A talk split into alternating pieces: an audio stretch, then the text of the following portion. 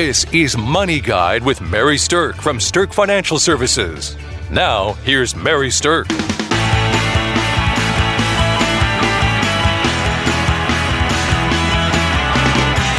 Welcome to Money Guide with Mary Sterk, and today we're talking about what's the fuss about negative interest rates. So, right now in the financial industry, or if you turn on the news, you turn on the different money shows on the news, things like that, a lot of what people are talking about is concern about, oh my gosh, what if we go to negative interest rates? But the thing is that most people don't really understand what that actually means. And more importantly, how does that actually affect you directly? So let me just be really clear about how it affects you directly first, because then I think it might make you want to perk up your ears and listen to the rest of what I'm talking about today. So, basically, how it affects you is negative interest rates could potentially create a situation where you are losing money in your bank accounts. Now, bank accounts are something that historically we consider to be a place where money doesn't get lost it is considered to be something fairly stable. And negative interest rates would cause you to have a loss in your bank account if the bank passes along the negative interest rates to you and essentially is charging you to store your money there. Now, listen, I know that sounds like a little bit of crazy. How could a bank possibly charge you to store your money there? So let's dive into how this actually happens, what it means, and why it could potentially cause this kind of situation. Now, hear me saying, it's not highly likely that it would cause it, but that's what the fuss is, is that there's a potential for it. Okay, so to understand how this could happen and what's going on behind the scenes, you have to understand something about our nation's monetary policy. We have something that's called a central bank, and the central bank is responsible for setting a nation's monetary policy. And this policy is to encourage lending and spending. And the US Federal Reserve, who you hear called the Fed all of the time in the news, has set interest rates right now at nearly zero to make borrowing inexpensive. Okay, so let's talk about that whole broad sentence there for a minute. The Fed's job, in a nutshell, is to encourage lending and spending. Okay, so in a normal cycle, the Fed is either going to raise interest rates or they're going to lower interest rates. And here's what they do because this is a tool that they can use that can work in good times and in bad times. It can work in more than one way. So, if the Fed is concerned that rapid economic growth will lead to high inflation, it is likely to raise the interest rates. And what that does is it makes it more expensive to borrow money. So, obviously, if the Fed raises interest rates, let's say the rate to take a car loan goes from 2% to 4%, that's more expensive for you to borrow that money. Makes your payment a little bit higher. It is going to slow down spending because it's not as easy and cheap to borrow money. So, interest rates getting raised is an effort to slow down spending. Now, if the economy needs support, then lowering rates can help encourage spending and it's designed to encourage business investment. So, for example, the Fed reduced interest rates to near zero after the global financial crisis back in 08 09 and they started raising them again in 2015 as the economy's recovery finally started to take hold. Now, they've lowered them again during the COVID 19 pandemic when the economy shut down and we started having all of these lockdowns. So, think about what's happening internally with that. The economy needs support, the economy needs money flowing around in it. And they want to encourage spending, therefore, lowering these interest rates down to near zero, like what we have right now, is designed to make borrowing inexpensive. So, borrowing for you as a consumer is very inexpensive right now. many people are taking advantage of this time to refinance loans. So, how can you make this interest rate environment work for you? Look at your debt. Look at your debt and see if it's a good time to refinance.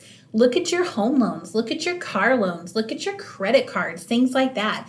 Is there a way for you to take advantage of lower interest rates by refinancing or merging loans together at a lower rate or different things like that? If that's the case, you get to save money in the long run. And that, my friends, is what this is designed to do. Lowering interest rates is designed to get the money a moving around in the economy. Okay, so I earlier said that it's also about encouraging business investment. So you have to think about the idea that corporations that have lots of cash are going to be doing something with that cash. And if it's cheap and easy to borrow money, then they're likely to borrow that to invest in building out infrastructure, building out new products, building out facilities, and things like that. When do corporations want to borrow money? When it's inexpensive to do so. So, the Fed having lowered the interest rates to where they are during the COVID 19 pandemic has definitely put the country in an environment where it's cheap to borrow money. Okay, so this is all being done to try to achieve the central bank's goals. And their ultimate goals are to keep the country's currency and the economy stable. And it's also designed to try to help maintain a healthy employment rate. So, by raising or lowering interest rates, the central banks can impact those goals by influencing the country's money supply. All right, so great. Now, y'all know a little bit about how the Fed is managing things when it comes to interest rates and the money supply. But in desperate circumstances, it is possible for a bank, a central bank, to go to a negative interest rate. Now, let me put a caveat on this. This has never been done in the United States before. So when we hear all this fuss out in the financial markets and all the chatter of, oh no, negative rates, what if we have negative rates, blah, blah, blah, understand they're talking about something that has not ever been done before in our country. That's not to say that it won't be done in our country at some point in time, but hear me saying it's never been done yet. However, it has been used by the European Central Bank and the Bank of Japan, and they both have had negative interest rates for several years as part of their recovery plan from the global financial crisis. So it has been done. Now, here's a couple of things that I just want to say about that. The Fed in America has consistently opposed pushing rates below zero, which in my personal opinion, I think is a smart move by them. I don't think it's a great idea to have negative interest rates by any means.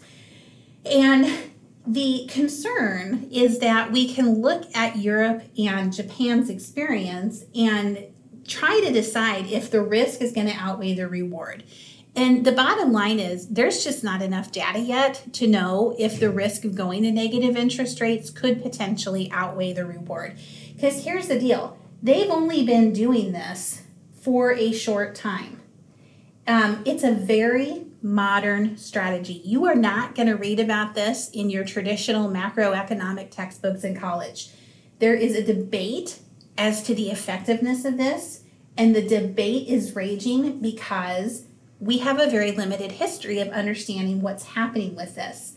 In fact, in 2014, the European Central Bank was the first to cut short term rates below zero. Okay, now this data is coming from the Hartford funds. They've put out a paper that I'm gathering some of this information from. But in 2014, the EU was the first one to do it. So, with such a limited history, it really is difficult to determine whether or not this is going to be an effective strategy, which makes it a controversial tactic which is why, because it's controversial, you hear it being talked about and fuss being made about it on the news shows and trying to get people worked up about this. Okay, so we've talked about how this works. We've talked about how interest rates work and what they're designed to do. So let's talk a little bit about the actual negative rates and what that would mean. Because you would think automatically, isn't something bad if it goes negative? And in theory, negative rates are meant to keep money flowing in the economy by making it more beneficial to spend money than to save it.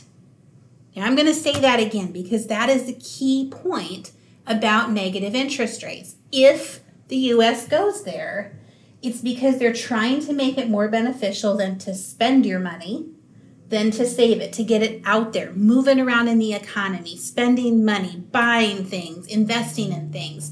That is the goal of it. Okay? Another way of looking at it is it may be a little bit of pain now in exchange for potential long term gain in the form of an economy that keeps growing. But that's again where we get into the controversy. There's not enough data to substantiate that it will, in fact, do that and that the short term pain will have that long term payoff. So, again, that's why there's the fuss out there.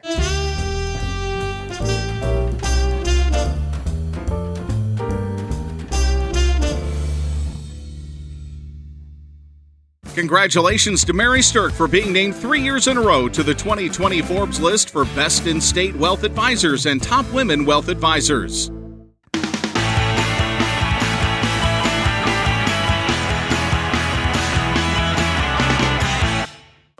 To Money Guide with Mary Sterk, and today we're talking about negative interest rates and what's the fuss about it. We hear this all the time out there in the news shows, and people kind of going a little crazy about, oh my gosh, what if we have these negative interest rates? And to kind of recap what we talked about in the first half of the show, the central bank, their job is to set our monetary policy. And their job with that is to encourage lending and spending. So if the Fed raises interest rates, that's because they are trying to tighten things, they're trying to slow the spending. And if they lower interest rates, the goal of that is to boost the economy by making it easier and cheaper to borrow money. So people go borrow money and then money is moving around out there in the economy. So that's the whole idea with how interest rate manipulation is designed to help spur or slow the economy.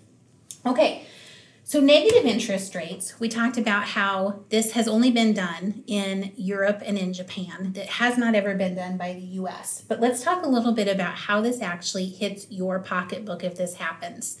So, if we have negative interest rates, meaning that the interest rate that someone would pay for money on deposit is negative or below zero, what that means is that technically the banks could charge you for having your money parked in their bank. They're going to charge you to hold it for you. Obviously, that sounds like a pretty terrible deal. like, I'm pretty sure what that does is encourage people to take their cash and bury it in a hole in the backyard. so now you can see why I'm saying that there's a problem with this, and that's why there's a lot of fuss about it. Now, here's the thing this hasn't been done in the US, like I said, but where it has been done, banks have not typically passed on the negative rates to retail accounts, meaning your personal one. So we don't have a history of banks passing it along to the individual consumer. That's good news. However, we also don't have a history of this ever happening in the US. So the sky's the limit about what could happen. We don't know. It's in when they say unprecedented, and that word has been bandied around a lot in the last six months. Negative interest rates would be an unprecedented event in the U.S.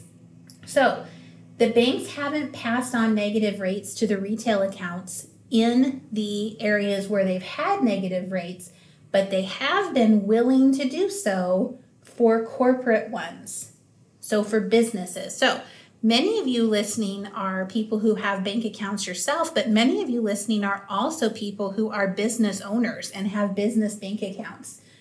So, if you are someone with a business bank account, then this really could be something that hits your pocketbook as well. Now, what's the goal with this? The goal with this is to reduce the cash balances held in the banks so that the money is out there flowing around in the economy. Again, all just goes back to that same thing. So, here's the situation is if this happens, you are going to want to get real clear with your bank really fast about whether or not a negative interest rate is going to impact you personally or your business.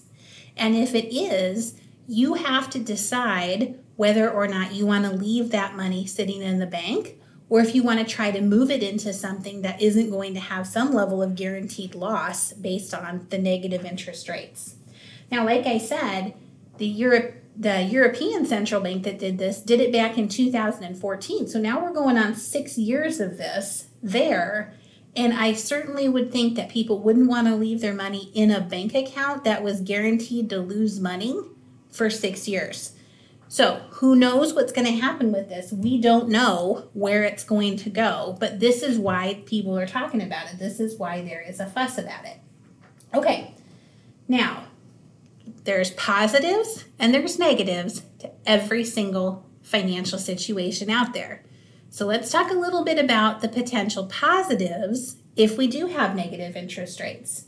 Negative rates could be beneficial for businesses and some consumers because it's going to drive the interest rates on mortgages and loans down to rock bottom. Or it's possible that they could even pay you to borrow money. Okay, what? That's just like another slice of crazy, right? It's like backwards money thinking when you come to negative interest rates. They're going to charge you to leave money in the bank and they're going to pay you to borrow it. None of that makes sense in the microcosm of personal finance but it could make sense if what it's designed to do is to try to get money moving in the economy. So, essentially, negative rates could make for a really good time to invest in big purchases that need to be financed. And there again is the goal of the whole thing. But not everyone is going to benefit. Okay, so you've got a couple schools of thoughts with what could happen with this. Like I said, banks have been unwilling to pass along negative rates to the individual consumer. And so, what they have done is chosen to eat the cost of the negative rates rather than pass it on as a fee for depositing money with them. But y'all know about this thing called inflation, where the price of things goes up over time. If you are literally making zero on the money in your bank, you're not losing actual money money but you are losing purchasing power because as inflation moves forward if your money doesn't grow you're able to purchase less and less over time. So inflation can be the thing that reaches out and grabs you and hits you hard especially if you're someone living on a fixed income. Another thing that can happen is bondholders could certainly be affected by this. When we move to negative interest rates from the central bank, then the likelihood is that there are bonds out there that may move to negative interest rates as well. And bonds, again, have historically been something where people move to as what's considered a safe haven. Not that that bonds are necessarily safe because bonds can definitely lose money and if we go into negative interest rates, then it's highly likely that it would be difficult for you to recover the value of the bond if you go to sell it. So it will make the bond market kind of a dicey place for certain types of bonds. Bonds are still going to be an important investment, but it's going to be challenging to find the right type of bonds and ones that have the stability that most bondholders are looking for. Okay. Now, the thing about the the negative interest rates that is also kind of mind-bending math is this. Just because the banks might be eating some of that loss from the individual consumer, the banks may still come out ahead and make money with this. And the reason for this is because you have to understand what's called a spread. So a spread is the difference between what the bank is paying the people who've deposited money, that's the deposit rate, and the difference between what they're charging somebody for lending, the lending rate. So let's just say that you have your money sitting in a savings account and they are paying you 1%. And if you want to go get a loan to buy a car, they're going to charge you 5% for the car loan. So the difference between the 1% that they are paying their depositors and the 5% that they're charging to lend the money, that's 4%. That's the spread. Okay. And, inside of that spread is where lenders make a lot of money. Okay. So you can still have a healthy spread even with negative interest rates. So if you have a 1% deposit rate and a 5% lending rate, that 4% spread is no different than if you would have a negative 2% deposit rate and a positive 2% lending rate.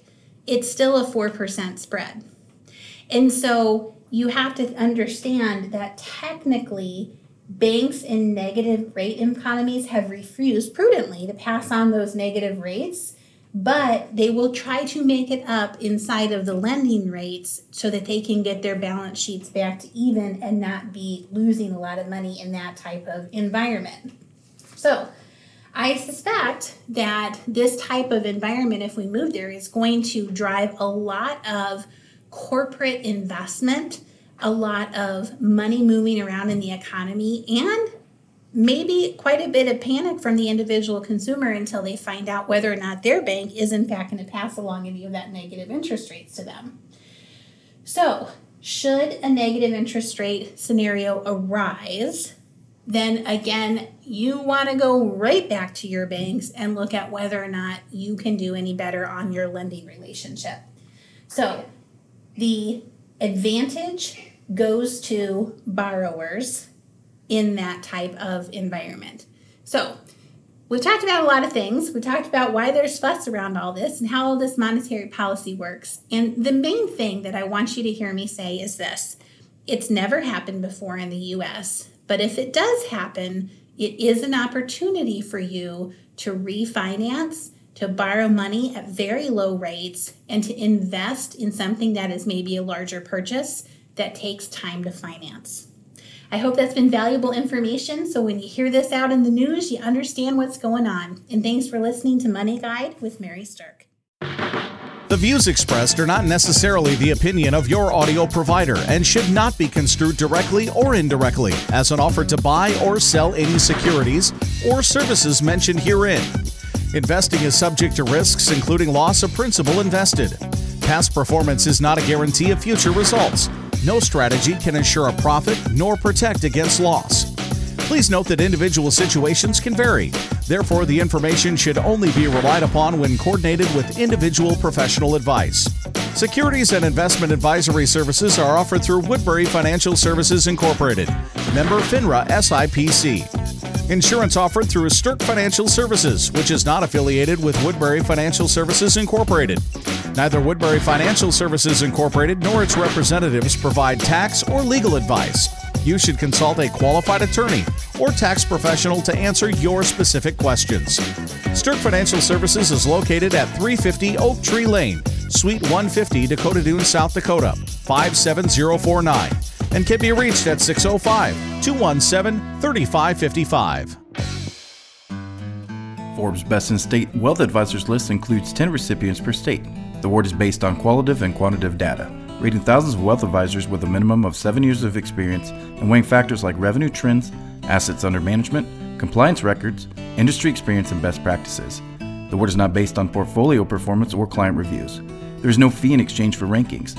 Third party rankings and recognitions are no guarantee of future investment success and do not ensure that a client or prospective client will experience a higher level of performance or results. These ratings should not be construed as an endorsement of the advisor by any client, nor are they representative of any one client's evaluation.